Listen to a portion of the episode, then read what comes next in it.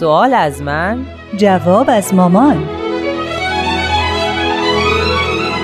کاری از واحد نمایش رادیو پیام دوست. با هنرمندی ترانه صمیمی سامی شهیدی. نویسنده و کارگردان شهاب رحمانی.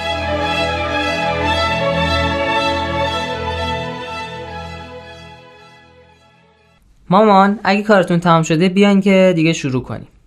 الان میام.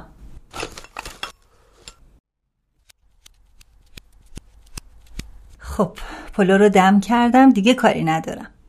خب من آمادم. امروز یکی از بچه ها می‌گفت شما بهایی که میگین طرحهای نو تازه‌ای برای دنیا دارین بگین واسه ایران خودمون چیکار کردین اصلا کاری کردین؟ خب. گفتم اگه هزاران طرح عالی هم وجود داشته باشه فایده ای نداره که. چون جلوی فعالیت های ما رو می‌گیرن. حتی درس دادن به بچه های فقیر و بی سرپرست این کار یعنی تحمل چندین سال زندان. خب درسته که جلوی فعالیت های ما رو می‌گیرن و در طول تاریخ آین باهایی هم این کارو کردن. ولی چون بهایی اعتقاد محکم دارن که باید خدمت بکنن و تحول مثبت در جامعه به وجود بیارن خود به خود این کار رو انجام میدن. مثلا من می‌خوام ببینی یه دستور ساده حضرت بهاءالله که بهایی اجراش کردن چه تأثیر بزرگی تو این سرزمین گذاشته چه دستوری؟ امر فرمودن به هموم های خزینه نرین نتیجهش چی شد؟ خیلی راجع به این همومای خزینه نمی‌دونم قبلا های چیزایی شنیدم مثل استخر آب گرم بود نه؟ مثل استخر؟ بذار برات بگم ببین وسط هموم یه حوز بزرگ بود که زیرش رو آتیش روشن می‌کردن تا آبش گرم بشه. عده زیادی با هم می‌رفتن توی این استخر رو مشغول به اصطلاح نظافت می‌شدن. چرکایی که از بدن مردم کنده می‌شد ته خزینه جمع می‌شد و هر چند وقت یه بارم با یه لوله مخصوص میکشیدن بیرون بدون اینکه آبش رو عوض بکنن. ای. نصف روز آقایون می‌رفتن نصف روزم خانوما. میکروبا و ویروسا هم که واسه همیشه اونجا جا خوش کرده بودن. ای. به خاطر همین هموما مردم دچار بیماریایی می شدن که شاید تا آخر عمر اثراتش روشون بود. مثل کچلی و کوری و خیلی مشکلات دیگه که نمی‌تونم بگم مردم نمیفهمیدن اینا بهداشتی نیست. آخه اینطوری فتوا داده بودن که آب کر پاکه. آب کر؟ آره. اه... اه... تو یه مکعبی رو در نظر بگیر که هر زلش سه وجب و نیم باشه. تقریبا حدود 350 لیتر آب. می‌گفتن این آب پاکه. باهاش هر کاری میشه کرد. ولی خب هموم خزینه که خیلی بزرگتر از اینه. آبش حتما پاکتره. چی بگم مامان؟ حالا چی شد که از این هموما گفتین؟ این یک بخشی از نظافت و بهداشت مردم ایران بود. حضرت بهاءالله فرمودن وارد این هموما نشین. بهایی هم به سرعت تو خونه هاشون شروع کردن به درست کردن همومای خونگی. بعد که دیدن چقدر این هموما بهتره واسه بقیه مردم هم به صورت همومای بزرگ درست کردن. کم کم مردم فهمیدن که چه تفاوتهایی بین هموم دوش با هموم خزینه است.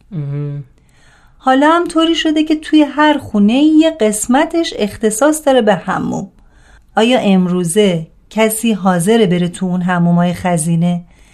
البته فکر نکن که مردم خیلی راحت اون هموما رو کنار گذاشتن ها. چرا؟ چون بهشون گفته بودن که حتما باید غسل کرد تا پاک بشن. با دوش نمیشه غسل کرد. به هر حال مردم شرع براشون خیلی مهمتر بود. ولی خب بالاخره کلک این هموما کنده شد. البته نمی‌تونیم بگیم به خاطر این حکم حضرت بهاءالله کلک اون هموما کنده شد. بالاخره علم هم پیشرفت کرده بود. مردم آگاهتر شده بودن. من اصلا مخالف حرف تو نیستم. ولی خودت قضاوت کن. در اون موقع که حضرت بهاءالله یه همچین حکمی رو دادن مردم گزینه دیگه ای نداشتن. رفتن به این هموما براشون خیلی عادی بود. هر بلایی هم که سرشون میومد نمی‌دونستن از اون آب کثیفه. پس میشه گفت استارت نجات مردم از اون هموما رو بهایی آفرین. بذار ببینم کیه.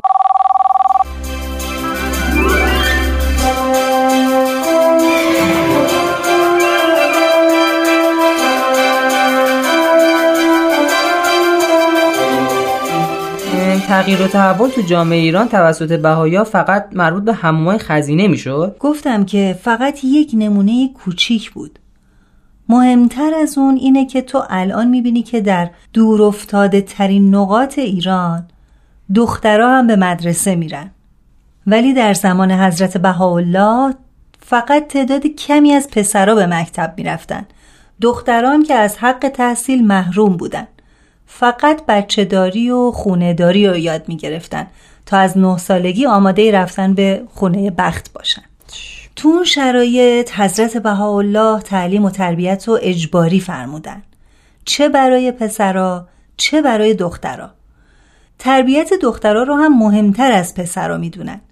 به طوری که اگه یه وقت پدری شرایط مالیش طوری باشه که نتونه همه بچه ها رو به مدرسه بفرسته اول دخترها رو باید بفرسته مدرسه. سن ازدواج هم که برای پسر و دختر یکسان فرمودن. 15 سال تمام. بله درسته. این تفکر جدید که دخترها فرقی با پسرها ندارن و با هم مساویان جرقه تو ذهن مردم انداخت و تحول بزرگی رو تو جامعه ایران به وجود آورد. و توجه به تحصیل دخترها به سرعت زیاد شد. الان هم می‌بینیم که دخترها تو کنکور از پسرها قبتر نیستن. شایدم تو بعضی رشته ها جلوتر هم باشن که باعث نگرانی کسایی شده که عقل دخترها رو ضعیفتر از پسرها می‌دونن. این موفقیت دخترها نظریهشون رو باطل می‌کنه. در زمان حضرت بهاءالله که مدرسه ای وجود نداشت بهایی تو خونه به دختراشون درس می‌دادن. و سعی می‌کردن که باسوادشون کنن. سالها بعد که مملکت تغییراتی کرد و توجه به علم و سواد زیاد شد و مدارس جدید تأسیس شد. مدارس جدید؟ آخه قبلا مکتب خونه هایی بود که پسرا درس دینی میخوندن و کنارش هم حساب و بعضی از درسای ضروری رو. ولی مدارس جدید تقریبا مثل مدرسه های امروزی شما بود که علوم مختلف توش درس داده می‌شد. حالا در تأسیس مدارس دخترانه بهایی جزو پیشگامان این کار فرهنگی بزرگ بودن. بذار برات بگم چه اتفاق بینظیری تو ایران افتاد. چی؟ بعضی از خانمای آمریکایی که آرزوی خدمت در راه آین بهایی رو داشتن عریضه حضور حضرت عبدالبها نوشتن و راهنمایی خواستن که چیکار کنن. بهشون فرمودن برین ایران و تو مدرسه هایی که بهایی واسه دختر تأسیس کردن مشغول به کار بشین. تا دختر بچه های ایران از علم و دانش شما بهره ببرن. آخه خیلی از این خانوما فارغ و تحصیل از دانشگاه های آمریکا بودن. چه جالب. حتی یکی از این دختر خانمای آمریکایی متاسفانه در جوانی تو ایران فوت می‌کنه. در حقیقت جونش رو فدای بچه های ایران می‌کنه. جالبه. این نشون میده که وقتی بهایی میگن وحدت عالم انسانی فقط شعار نمیدن بله. فداکارانه عمل می‌کنن. از اون سر دنیا از یک مملکتی با شرایط خوب میان اینجا و جونشون رو فدا می‌کنن. کاملا درسته. اما متاسفانه تعصب مانع میشه از اینکه عدهای بخوان صادقانه خدمت بکنن. در اون زمان بهایی ها 42 مدرسه در سراسر ایران تأسیس کرده بودند. دخترونه و پسرونه. ولی به خاطر اینکه تو یکی از تعطیلی های بهایی تعطیل امری. بله. که کار رو تعطیل می‌کنن و به تب مدرسه رو هم تعطیل می‌کنن به فرمان رضا شاه این 42 مدرسه برای همیشه تعطیل شدن. نمی‌دونی چه شخصیت های بزرگی تو این مدرسه ها درس می‌دادن. حیف شد حیف. فکر کردم با این کار به بهایی صدمه می‌زنن. ولی بچه های غیر بهایی که تو این مدرسه ها درس میخوندن محروم شدن. اگه مانعی برای این نوع خدمات نبود شاید تا حالا بهایی صدها مدرسه شاید هم هزاران مدرسه با شرایط عالی تأسیس می‌کردن. می‌دونی اون وقت چه نقش موثری در گسترش علم و هنر تو این مملکت می‌تونستن داشته باشن؟ پس با این حساب بهایی نسبت به ایران نه تنها بی تفاوت نبودند بلکه نقش موثری هم تو پیشرفت مملکت داشتن. بله کاملا درسته. بذار یه سری به غذا بزنم الان میام.